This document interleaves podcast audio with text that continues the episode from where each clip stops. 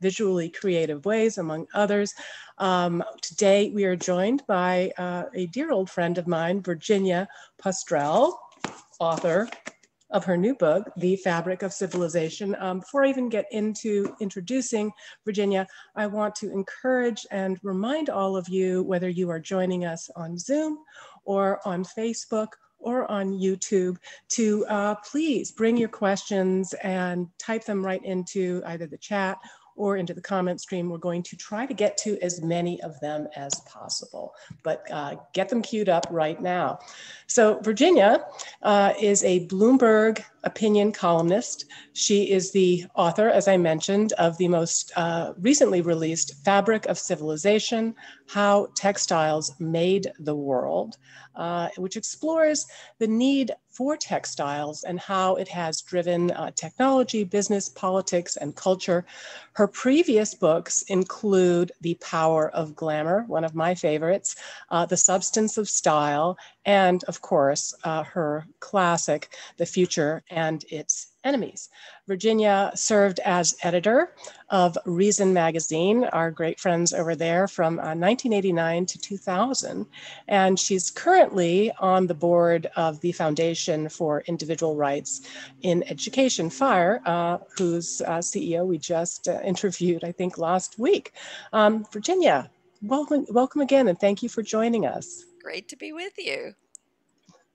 It's been a while. I miss yes, you, and I miss our get-togethers. I miss our dinner parties. No, you have great dinner parties. Well, we will have the next one as soon as you get your vaccine, and you have a standing invitation. I would love to do a book party for you. Oh, thank you. Here in Malibu. So, Virginia, tell us, you know, I know because I've read the book, but it's, and you were kind of, not exactly facetious, but you were saying, well, I could make this story of how I got interested in textiles. You know, I could talk about my mother slaving away over, you know, a sewing machine, but it really was, it seemed to be more of an interest in technology and innovation. Tell us a little bit about that. It didn't necessarily come out of the previous two books, which were about style. Not directly, no. I mean, there were definitely conferences and academics, scholarship that I was exposed to as offshoots of the research I did for those two books that over time led me to say, wow, there's a lot of interesting stuff here about textile history. But really, in some ways, this is a return to a lot of the interests that drove The Future and Its Enemies, less about politics per se, but more about the human ingenuity, innovation, technology and science, and how that intersects with culture and everyday life. And throughout my work, there is a sort of an impulse toward writing about things that are really important, but tend to be overlooked. And this is definitely textiles nowadays are one. I mean, if we were having this conversation 100 years ago, that would be much less the case. Throughout most of human history, textiles have been extremely central to human activity, whether that was household activity or business activity, early industry, early commerce, long distance trade, all of those things, textiles are absolutely central to it. But because it has been so successful in the past 100 years, and especially in the past 50 years, we enjoy a tremendous textile abundance, and therefore we now suffer from textile amnesia. And I'm trying to sort of cure that amnesia and tell some really fascinating stories along the way. Yeah, your description of the time, the labor, the expense that was required to make, you know, the sails of the Mayflower, for example, is a really dramatic, I think, reminder of the advancements and the abundance that we have in our lives.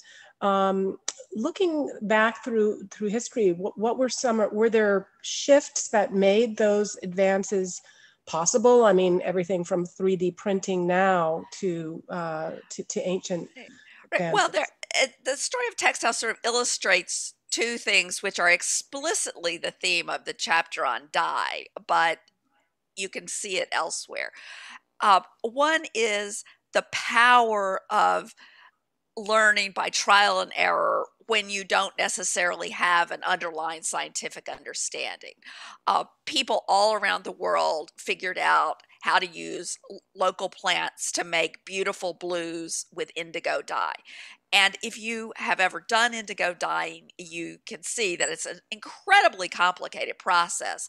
And the underlying chemistry is really complicated. You first have to, combine the plant and water, and it makes an enzyme, which then turns into a chemical, which then turns, when it's combined with oxygen, produces the indigo color, but that won't actually dye a cloth. So then you have to change it to another chemical and then get it to saturate the cloth and then expose it to the air, and then it turns blue. It's this incredibly complicated process that wasn't understood at all, even a hint of it, till the 18th century, and wasn't really understood until the 19th century. And yet people all around the world figured it out how to do it, which is amazing and shows just how intelligent people can be, and even and how driven also to do more than just functional, to make their cloth beautiful, meaningful, all those themes that are in my book, The Substance of Style. That said, it also shows the limits of that kind of trial and error learning.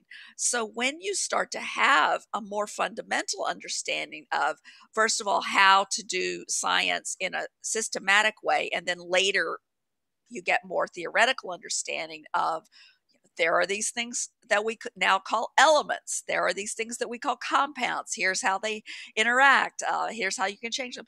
That's when you start to get, in the 19th century, synthetic dyes, which then lead to the entire chemical industry that jumpstarts the chemical industry, which then gives us things like aspirin and explosives and photographic chemicals and glues, and eventually in the 20th century, synthetic fibers and plastics, all of which comes from this dye. So we have this intersection that's sort of on the scientific side of that tacit, long, hard-won, experimental trial and error knowledge, and the understanding that comes when you start to actually get modern science. And then the other theme that's very prominent in the book is that textiles have always been traded goods. They have been fundamental to the development of commercial networks. And because of the needs of those business people going back 4,000 years or more, people have developed, those business people, entrepreneurs, even in ancient times, have developed really important institutions like mass literacy, like the use of Arabic numbers and that kind of arithmetic calculation that we learned in elementary school, like mail service, like various financial institutions. So that's a story of that. And that all of this comes together in the late 18th century, where you have the Industrial Revolution. And that is the first sort of jumping off point. And of course,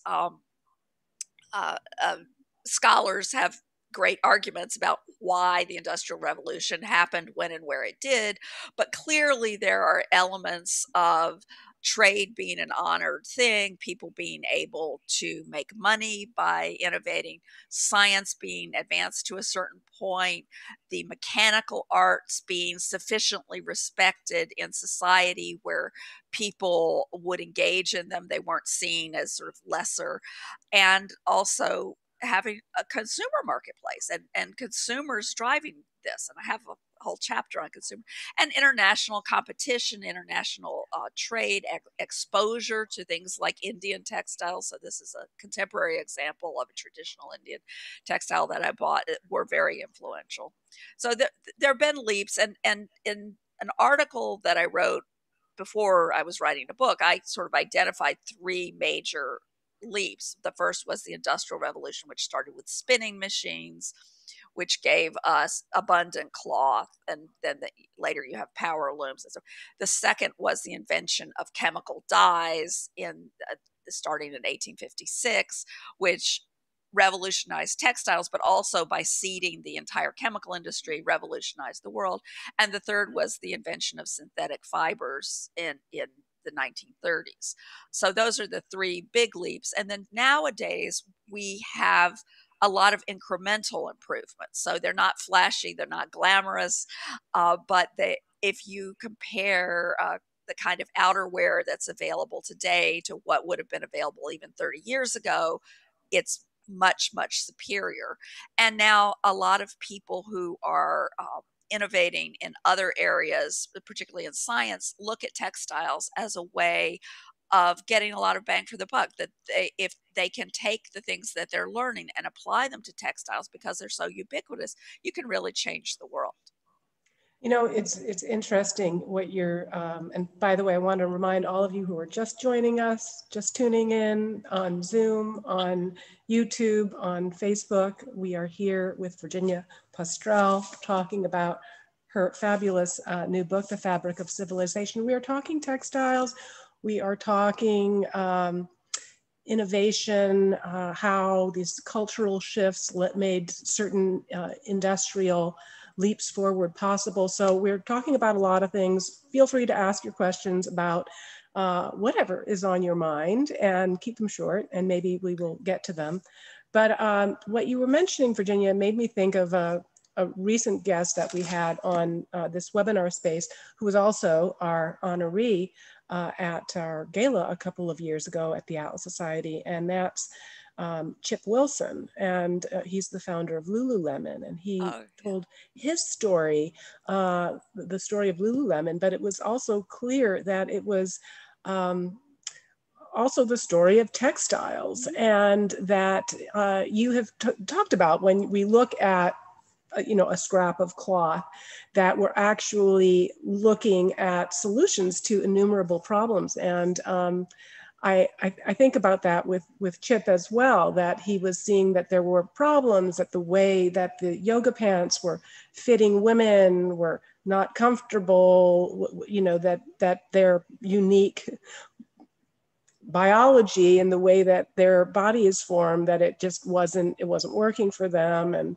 it was too sheer, or it was stinking. So all of those were problems, right? That exactly. He was, What are some other examples of that? Well, there are basic problems of how do you take what are in nature very scruffy, not terribly promising fibers and turn them into abundant fibers, like the kind of cotton we know today and have known even for, a couple hundred years, is not natural at all. Cotton as it exists in the wild is mostly seeds. It's not terribly white. It's kind of scraggly, the amount that you get on a plant. And so human beings domesticated cotton, turned it into what one scientist that I quote calls a fruit machine, turned these plants. So you start with these very basic problems, which people continue to innovate on today. And the same is true, not just of cotton, but of wool and linen, all these so-called natural fibers. There's nothing less natural than silk, by the way. That is the amount of ingenuity that went into figuring out how to do silk from start to finish is just amazing. And there's a whole separate term for it, which is sericulture, which is like agriculture, but it's about silk. You have all these problems of, how do you make the fiber? How do you spin the fiber, turn it into something that's long and strong? And as you mentioned early on, it takes a lot of thread to make anything. The denim in a pair of jeans requires 6 miles of thread.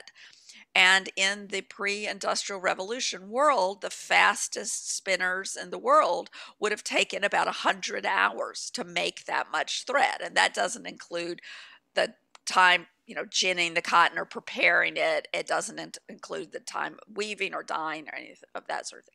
You know, how do you make colors color fast? One of the reasons Europeans were so excited when they saw Indian cotton prints in the 17th and 18th century was that Indian dyers had figured out how to dye on cotton, first of all, which is not easy. I've tried it myself. It's very hard to get intense colors on cotton.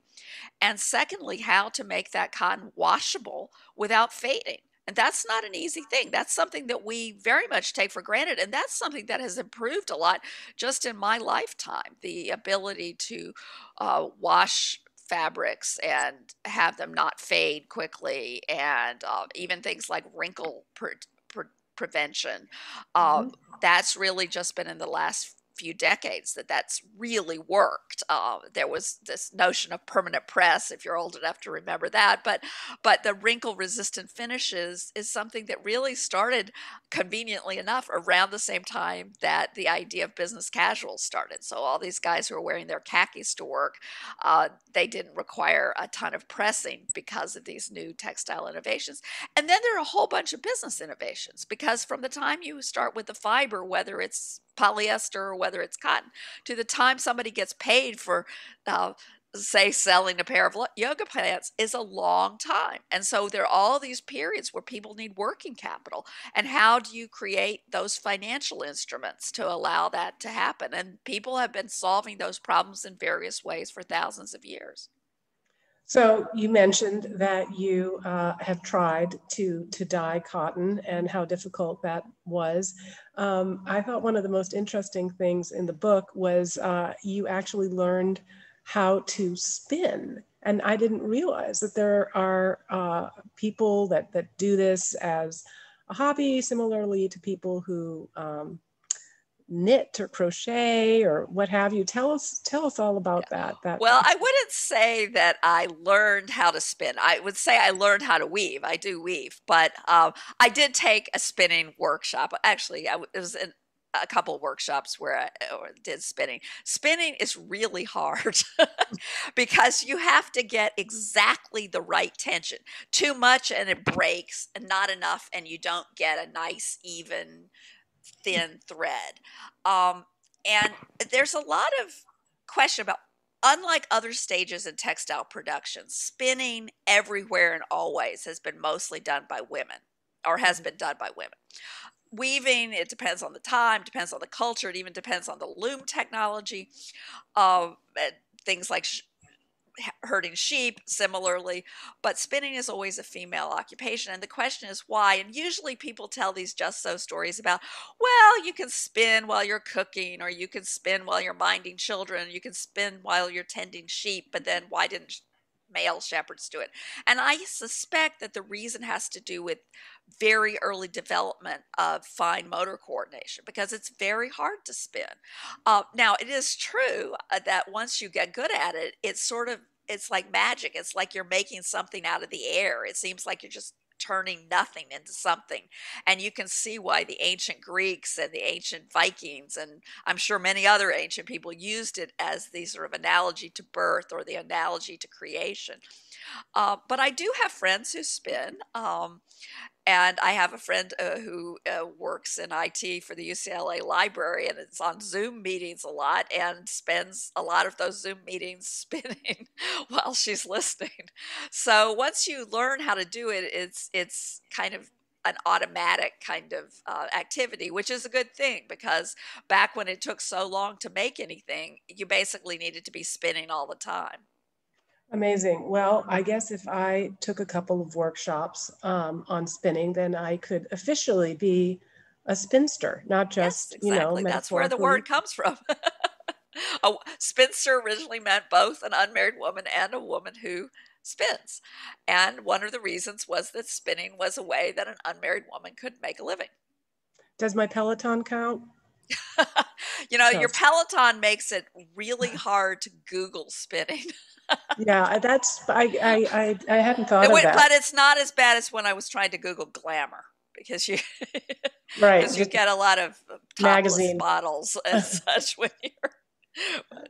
All right, we got a question, and I want to encourage those of you who are joining us to bring your questions. I'll sprinkle them in. Bill McLaughlin, I'm assuming he's with us on Zoom, says to Virginia, I was impressed by your conception of dynamism versus statism, or stasis. Yeah. Stasis. I just say dynamism versus stasis. Okay, stasis. Yeah, right. As an alternative to the classic left-right dichotomy. He's asking if you have applied this analysis to the current political climate. I think it is really applicable to the current political climate. This is not a particularly good time for dynamism. Whereas when I was writing in the 1990s, it was very much the case that both the left and the right, or the Republicans and the Democrats, had elements of both dynamism and stasis in their coalitions. Mm-hmm. That's still today true, I guess, in a literal sense, but in both, the stasis have taken over. And someone once said about The Future and Its Enemies to me, I can't remember who it was like, well, it might seem out of date, but every time you're reading the first chapter, you can just take wherever it says Pat Buchanan, you can say Donald Trump, and you'll get the same result. And certainly in terms of a lot of his stated policies, that was the truth. I mean, that he was very much harking back to,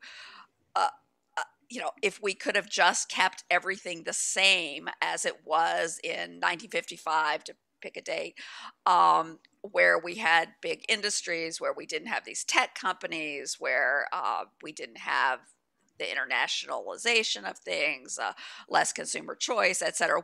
Pick a thing, that would be the good life. But unfortunately, it's not like on the other side, you've got people saying, well, therefore we should make it easier to innovate and try things. And in fact, right now we're having this huge techlash, which is very much sort of people being very uncomfortable with that sort of dynamic world in which people are trying things, learning, introducing new ideas, introducing new business models. And there is this kind of constant change, which is essential. If you want to have growth, if you want to have progress, you have to have change. But human beings, as part of our psychology, at a certain rate of change, and it varies with the person, it can be very discomforting. And the other thing is, it can be, even if you like the idea of change and dynamism, and I can use myself as an example, it can affect your life directly. I mean, I'm a journalist. When I wrote The Future and Its Enemies in the 1990s, it was much easier for me to make a living than it is today because of the effects that things like starting with Craigslist and Google, and just the sea of what I call the sea of content. All the prices for journalism have been driven down. The ad models have not worked. But I would have to say, as a human being and as a citizen, as a consumer, we are better off. As a journalist, we are worse off. And circling back to the Fabric of Civilization, there's an example of this in the book. I mean, we talked some about these spinning machines, and the spinning machines changed the world. They made fabric abundant. And that meant, first of all, women didn't have to spend all their lives spinning for very, very low wages because the productivity was so low. Some of them could get jobs in spinning mills, which by today's standards were horrible jobs at low wages, but compared to the jobs available previously, they actually paid pretty well.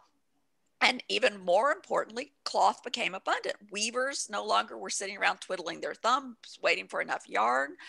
They made good wages by the standards of the day. You had cloth not only for clothes more abundant, and blankets and curtains and that sort of thing, but also for things like sails and sacks for shipping goods, grains, that sort of thing. Tents for armies. I mean, whatever. Cloth is everywhere. But what's interesting is when those spinning machines came into existence, there was massive resistance to them because people were afraid they'd be thrown out of work. And some people were. That was true. I mean, there really was disruption, but the policy was, hey, this is good. You know, this is good for the society. This is good for, and new industries will be created. And I actually talk about that some. I have a quote from that. And what's really interesting is today when we think about opposition to technology, we sometimes use the word Luddites, which nowadays takes a sort of ideological term. I mean, you think of it as somebody who has an ideological opposition to technology or a cultural aversion to it. But the original Luddites were hand weavers who were being displaced by power looms in the early 1900s. So they weren't ideologues. They just were guys who didn't want to lose their good paying jobs. I mean, as a human being, it's easy to sympathize. They were just self-interested, and they rioted against the machines. They smashed them. The irony is the reason they had those good paying jobs is because the earlier wave of innovation that put other people out of work, which was the spinning machines. And the British government's policy at that time was to say, no, you're not allowed to do that. And in fact, some of the Luddites were actually executed. Most of them who were caught rioting, I mean, they weren't executed for their ideas, they were executed for their actions. Most of them were actually deported to Australia. So Australia was some of those convicts were actually those sort of loom smashing Luddites. So the history, you know, when in looking at textile history, a lot of those themes of dynamism come back into focus, less in the political context and more in just the sense that there is this constant churn as ideas, innovations, even ways of, you know, what people like, change. And people who are on top one day are not necessarily on top the next day. And it's not because they're like good people the one day and bad people the next day. It's just because there's this constant search for new ways of doing things, new and better ways of doing things. And, if we allow that to go forward, that's where you know, human progress comes from in terms of finding new and better ways of doing things. It's why we are so much richer, even the poorest people, than people were 200 years ago. But it is something that very naturally produces resistance. So we have a question Dennis Watson is asking about the Craigslist and the journalism. And I think what Virginia was saying, that Craigslist was something that drove early adoption. Well, Craigslist destroyed classified ads. And classified ads were the cash cow of newspapers. And that then, I mean, you know, Craigslist is a great, great thing.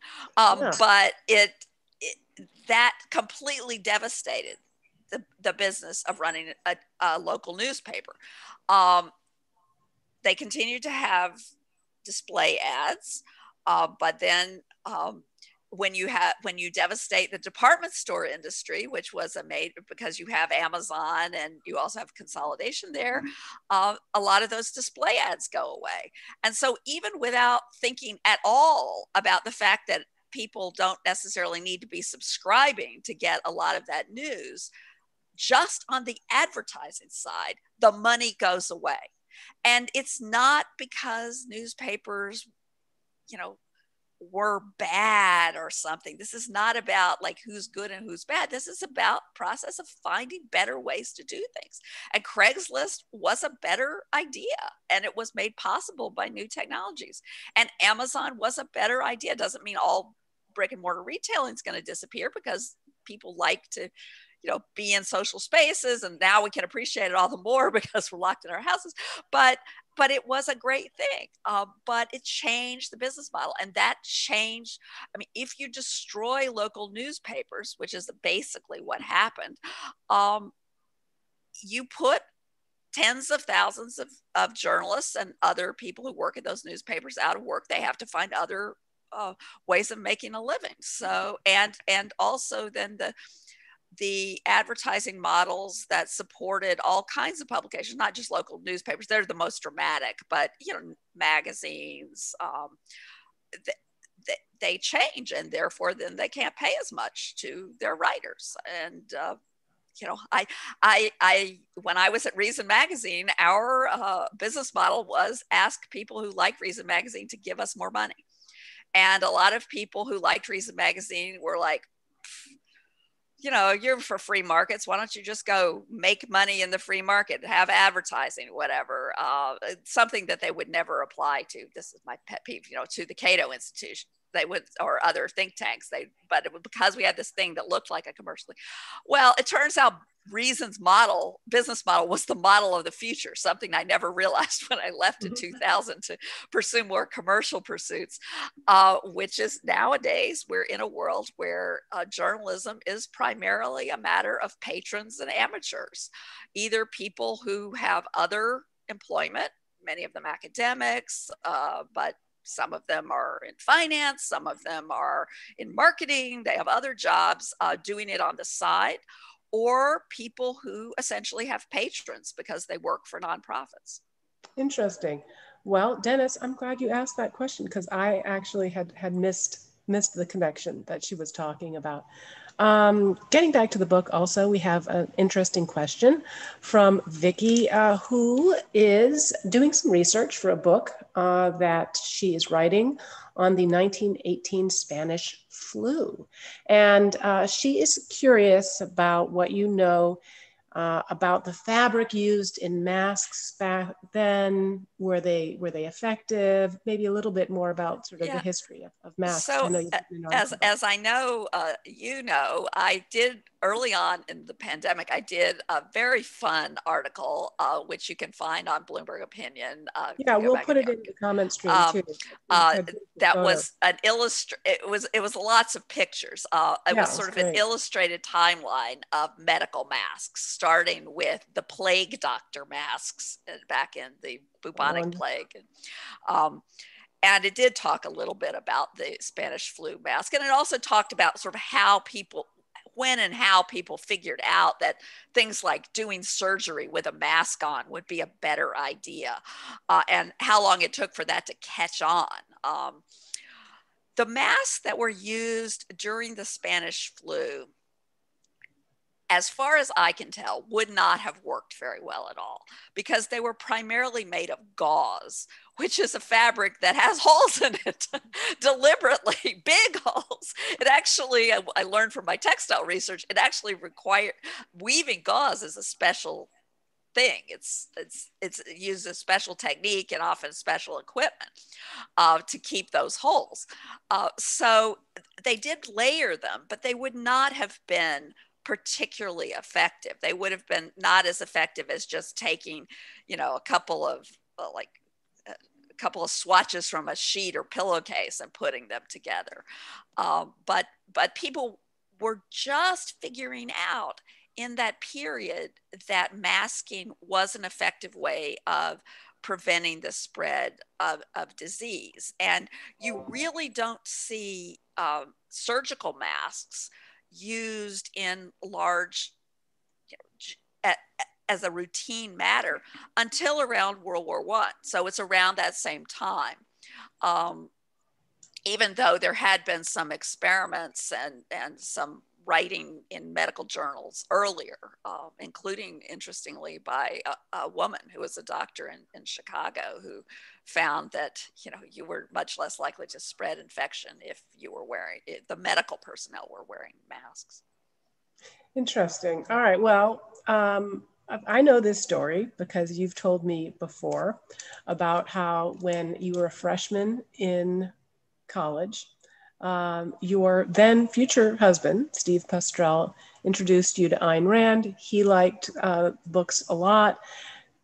Tell us a little bit about your Ayn Rand origin story. Well, yeah, so, well, I knew who Ayn Rand was because my parents had read the well, read several of her works, but back around the time that Atlas Shrugged came out in the early 60s, and they had them in the house. But I had started it once, but never read it. So I met Steve as a freshman, and I liked his mind as well as other facts about him.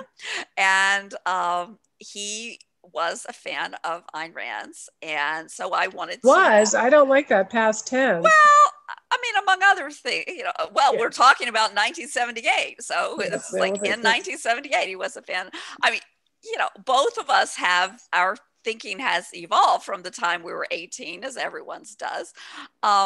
But there was something definitely, I was interested in the people who influenced him, and Rand was not the only one. At that time, for example, Milton Friedman was very prominent and spoke very directly to the economic issues of that time. Why do we have stagflation? Some of the questions that interested me just from having grown up, being a teenager in the 1970s. Anyway, so I was interested in Steve and how he thought, and clearly Rand was an influence on his thoughts. So I read Rand, and I liked her work. I read The Fountainhead first, and then Atlas Shrugged. And I appreciated a couple of things in particular. One was, I think a lot of people who read The Fountainhead, and a lot of people do read it who, aren't particularly influenced by it, but they just read it because it's an enjoyable novel and well-known. It actually gets assigned in high schools and stuff. A lot of the people who read it probably don't really understand the culture that she portrays, that sort of self-abnegating altruism as an ideal culture. And I think probably many people feel like that is a straw man. But I knew that culture firsthand. And so that idea, and I always sort of, I embraced it, but I also struggled against it. So that idea of, your life is important. Like, you have to think your life is important, because how else, I mean, if other people's lives are important, they have to be important first to them. And similarly, you, I mean, this is a very basic thing that is I don't really think it's an insight unique to Rand. I think most people just understand it intuitively. It's actually something that, you almost have to be indoctrinated into thinking anything else. Anyway, so that spoke to me. And then the other thing that I think is the real genius of Atlas Shrugged is the understanding that business is a creative pursuit, or it can be. Mm-hmm. And again, the time and place in which I read that is important, because in 1978, the idea of entrepreneurship as an ideal was only just beginning in American culture. Since that time, it has exploded. But we were still at the edge of the world of the man in the gray flannel suit, of the corporate ideal of a very sort of stereotypical, but there's truth to it, the 1950s conformity kind of ideal of business, and business as anything but a creative pursuit, business as something where your creativity was being sort of stifled in pursuit of the general corporate objective. So the idea of business as a creative pursuit, and that being related to the need for freedom in that pursuit, in the same way you have a need for freedom in artistic pursuits or intellectual pursuits or religious pursuits, all these other things, that really spoke to me. I thought that was very profound. And I continue to think that that is Rand's most important contribution as a writer, is seeing that connection. As a writer and a cultural figure, is seeing that connection. So when you had come out with one of your earlier books, one of my favorites, which is The Power of Glamour, we talk a little bit about the glamour of Ayn Rand. And some people don't really see her as a glamorous figure. Certainly there was a lot of glamour in her books, the skyscrapers, the clothes that she described, the one shoulder with the, you know, bracelet like a chain and all of that. But you talked about that Ayn Rand combined her taste and personal style with kind of modernist design ideals. And of course, the movie glamour of the 20s and 30s. But she's very much a figure who is, she was very much shaped by glamour and also used glamour and was in some ways destroyed by glamour personally because she is, you know, when she's still in Russia, she's watching lots of movies and she's absorbing a glamorous idea of America. And she goes to Hollywood and she works in movies and she continues to very much embrace the kind of glamour that exists in that period in the movies. And, you know, when I talk about glamour and the power of glamour, I talk about glamour as a form of visual persuasion. It is something that we see a glamorous image and it makes us feel, if only I could be in that world, if only I could drive that car or be with that person or live in that house, life would be perfect. And Rand is very much shaped in how she wants and how she makes herself by her idea of glamour, her idea of what it means to be a writer, where she wants to live, even what kind of house she wants to live in. And then she uses glamour also in her work. I mean, she uses the term romance or romantic portrayals. And basically, in my view, romance is glamour with a narrative. So glamour is the still photo and romance is the movie. And glamour hides the flaws. It hides the disadvantages. It hides the drawbacks. It hides a lot of the effort, the boring parts. Romance will often show struggle, but in order to overcome it, it doesn't show tedium. It doesn't show accounting. It shows industry. It shows, you know, it doesn't show the pollution. It shows the smokestacks. It doesn't show the, you know, kind of people getting injured on the job. It shows the creation that it comes from that afterwards. And I think that is part of the, I mean, she understood the power of glamour and she was herself shaped by it. And when I say she was kind of destroyed by it, was that she wanted to live in that glamorous world. And reality is not the glamorous world. The whole power of glamour is that it obscures certain things about reality. And it can be very powerful and positive in directing our lives. And I think it was in directing her life. And I think her work has been positive in many people's lives because of that glamorous. But in order for it to be truly positive, it has to provide that push, that direction, but you still have to be able to edit back in and deal with the grubby realities. And some of those grubby realities that she didn't like were, you know, the realities of what she looked like. She was short and she, you know, was, instead of coming to terms with the way somebody might do today, she wanted to look a certain way and she couldn't get herself to look like a 1940s or 1930s movie star. That made her crazy. She had glamorous ideas about how relations between men and women would work that were not psychologically realistic. So those, you know, those hurt her, but she clearly both understood glamour and was shaped in positive ways by it. I don't want to overemphasize the negative. It's just part of the story. Oh, that's interesting. I sometimes think of not just Ayn Rand, but all of us, that our greatest strengths are also can end up being some of our greatest weaknesses. And you know, Ayn Rand had this ability to focus.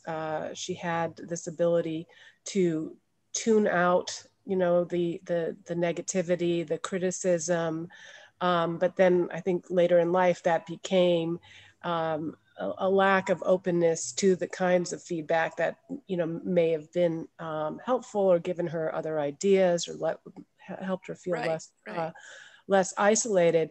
The other thing is I also think that it was hard. I mean, the incredibly negative backlash to from critics and from some quarters and from conservatives, frankly, let's face it, to Atlas Shrugged. I think that maybe she had underestimated, you know, that this actually, you can be as strong as you want and have the philosophy of objectivism, but you know, sometimes it can get to you. And which brings me actually to a question that we've got from somebody on YouTube, which is about socialism and communism. And Blue Deuce is asking, why are people demanding and protesting for socialism and communism? Do they not understand, you know, the history of how often that type of system has failed? Yeah.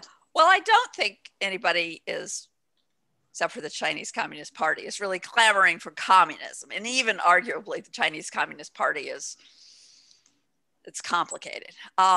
But socialism has become kind of a glamorous term, and it's always had that sort of glamour to it. And the flip side of glamour is horror. often, I mean, the real flip side of glamour is usually boredom or you know, tedium or grubby details. But for a lot of people, you know, if something that you find glamorous, if I don't like it, I flip it and say it's the opposite. It's horrible. Mm-hmm. I think a lot of the sort of resurgence of the idea or the glamour of socialism comes out of the 2008 financial crisis, where people believed that capitalism failed and that it was unfair and that financiers got away with things that ordinary people bore the brunt. And we could have, I don't want to get into a long discussion mm-hmm. of the 2008, you know, what was really going on or anything like that. But that was the lived experience of a lot of people, was that they felt that their faith in markets and also in government was rocked by that experience. And so then what is the alternative? And then people come along and they say, socialism is the alternative. Well, what do they mean by socialism? Because the problem is socialism has a bunch of different meanings. And I remember back my senior year, around the time that we graduated, there was this special debate at the end of school. And it was actually on, I forget what the exact resolution was, but it was something like socialism, we should have socialism, or it's good or bad. And Steve, who had been a debater in high school, was on the anti-socialism team. And one of the things in that debate, the critical point actually was who gets to define what we mean by socialism? Because all the people who are on the anti-side were saying socialism is the government's ownership of the means of production. Socialism is what they have in Eastern Europe. Socialism is what they had, to make a more benign version, you know, when Britain was planning its economy in a major way after World War II. Socialism makes you poor and takes away your freedom. The other side is saying, no, socialism is what they have in Sweden. Socialism is what they have in Germany. Socialism is what would be more accurately called social democracy, which is a large welfare state and a lot of government involvement in the economy, but not government ownership of the means of production and not government, you know, there's a significant role for private enterprise in that system. There's just high taxes and it's compatible with political freedom. So, you know, all these horror stories that you're telling are wrong. You know, fast forward a few years later, the Berlin Wall falls and the world comes to an understanding of the limits of planning as well as the limits of communism. It's not just, and then we're all riding high because we think, oh, markets triumphed. But, you know, it's a pendulum. And I think I don't think it's helpful when those of us who support free markets or freer markets act as if Venezuela and Denmark are the same. They are not. And Denmark does not lead to Venezuela. Denmark has problems. They are not necessarily problems we want to have. Denmark also has advantages that would not apply to a similar system in the US, starting with the fact that Denmark, where I've actually spent a lot of time because there's a big textile research center at the University of Denmark. Denmark is a tiny, tiny place and it's fairly homogeneous.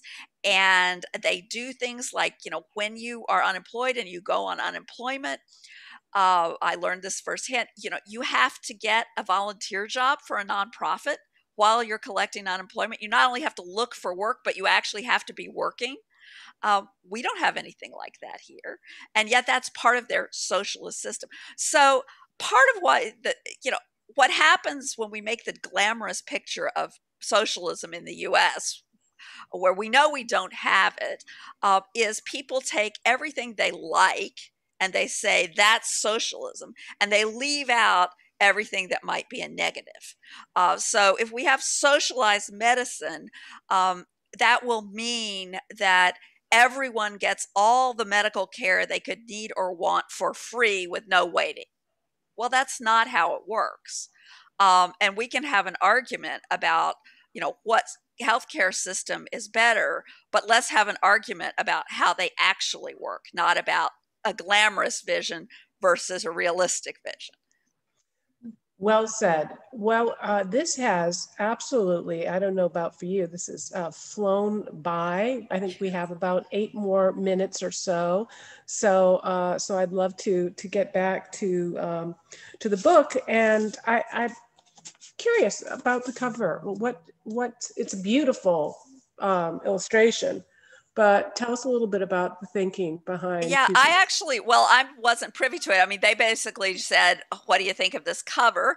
And my only concern was that it might be a little too feminine because this is definitely a book that men like and men get a lot out of. And it's not, you know, it's not a women's book, but they convinced me and people love the cover, women and men. And it has blurb. And so I just went and got blurbs from people like Matt Ridley and Mark Andreessen, and, you know, so that you could understand that this isn't much a book about science and technology and entrepreneurship and business as it is about cloth. Yes. And, the picture, as far as I mean, what I think is going on there, because I've looked for the image, is this is an Italian Renaissance image that has actually been colorized. The original is white, not blue. So the designer changed the color, which I think was really smart, and it's a really beautiful cover, and it does get, and it's a brocade. If you hold it up again, this type of patterning that you have in there, this is what's called a brocade, and this would have required a very complicated, very expensive loom and process in that period. So this would have been the most luxurious fabric that you can imagine. And of course, it's got gold on it too. And that is the type of weaving that then gave rise to the jacquard attachment with the punch cards, so that now you can do this with a computer controlled loom very quickly. You know, it's easy, it's inexpensive, relative to, you know, what it would have cost in earlier times. So we have, I think, another question, which is a pretty good one to end with, is from Vicky, who asks, I know haven't got your book, your next book. This one just came out, and we are looking forward to seeing the paperback and the Audible version of it. But was there things that came up in researching and writing this book that maybe have you thinking about, gee, wow, there's a lot more there that I'd like to explore? Well, there is a lot there. my immediate interest, because March is International Women's Month or Women's History Month, and March 8th is International Women's Day, which is much bigger deal in Europe than it is here. And I also had a weird experience in India where our hotel, where a couple of us who were taking a workshop was having celebration, and they wanted these foreign guests to come and like celebrate International Women's Day with their female staff. But anyway, so I've been thinking about possibly writing something, just an article about how the history of textiles really reminds us that we need to stop treating women's history as a separate thing, that women's history is human history. It's part of human history. And it's not fair to women or men to try to segregate it. And it ratifies the idea that real history is men's history. So that, you know, if cave men made stone tools and cave women, we don't know who made it, but made string to tie those tools onto sticks to make spears, the stone tools are the real history and the string we can forget. That's not how history works. And that's not how Stone Age spears worked either. And one thing that comes really to the fore in studying textile history is how all these things are connected. Great. Well, everyone, please join me in thanking Virginia for taking this time with us in this episode of The Atlas Society Asks. I know she's did 2 lectures yesterday, and it's been kind of round the clock. So we really appreciate it. Of course, you can go and check out her work on Bloomberg. Virginia, how else can we keep tabs on you? Yeah. So the best thing is to just go to my website, which is vpostrel.com, because I keep an archive there. I don't have the medical masks piece because there are issues with the visuals, but I have most of my other articles there. I also have links to all my social media. I have a YouTube channel where I've done a bunch of videos related to textile history, and I'll be doing more over time. I have Instagram, Twitter, Facebook, all those things. So if you go to vpostrel.com, you can find pretty much everything. Wonderful. Well, thank you again for joining us. Thanks to all of you who joined us on Zoom, on YouTube, on Facebook. If you like these kinds of webinars, if you like the animated videos, the graphic novels, the living history that we do at the Atlas Society, remember we are, like Reason, a nonprofit. And so please thank you in advance for any consideration of supporting our work. So we will see you all next week. I'm going to be interviewing Tim Sandifer of the Goldwater Institute, who helped us a lot with the video that we did. My name is Frederick Douglass. So I will see you all next week. Thanks, Virginia. I hope to see you soon. Thank you. Stay well. Take care. Bye. Bye-bye.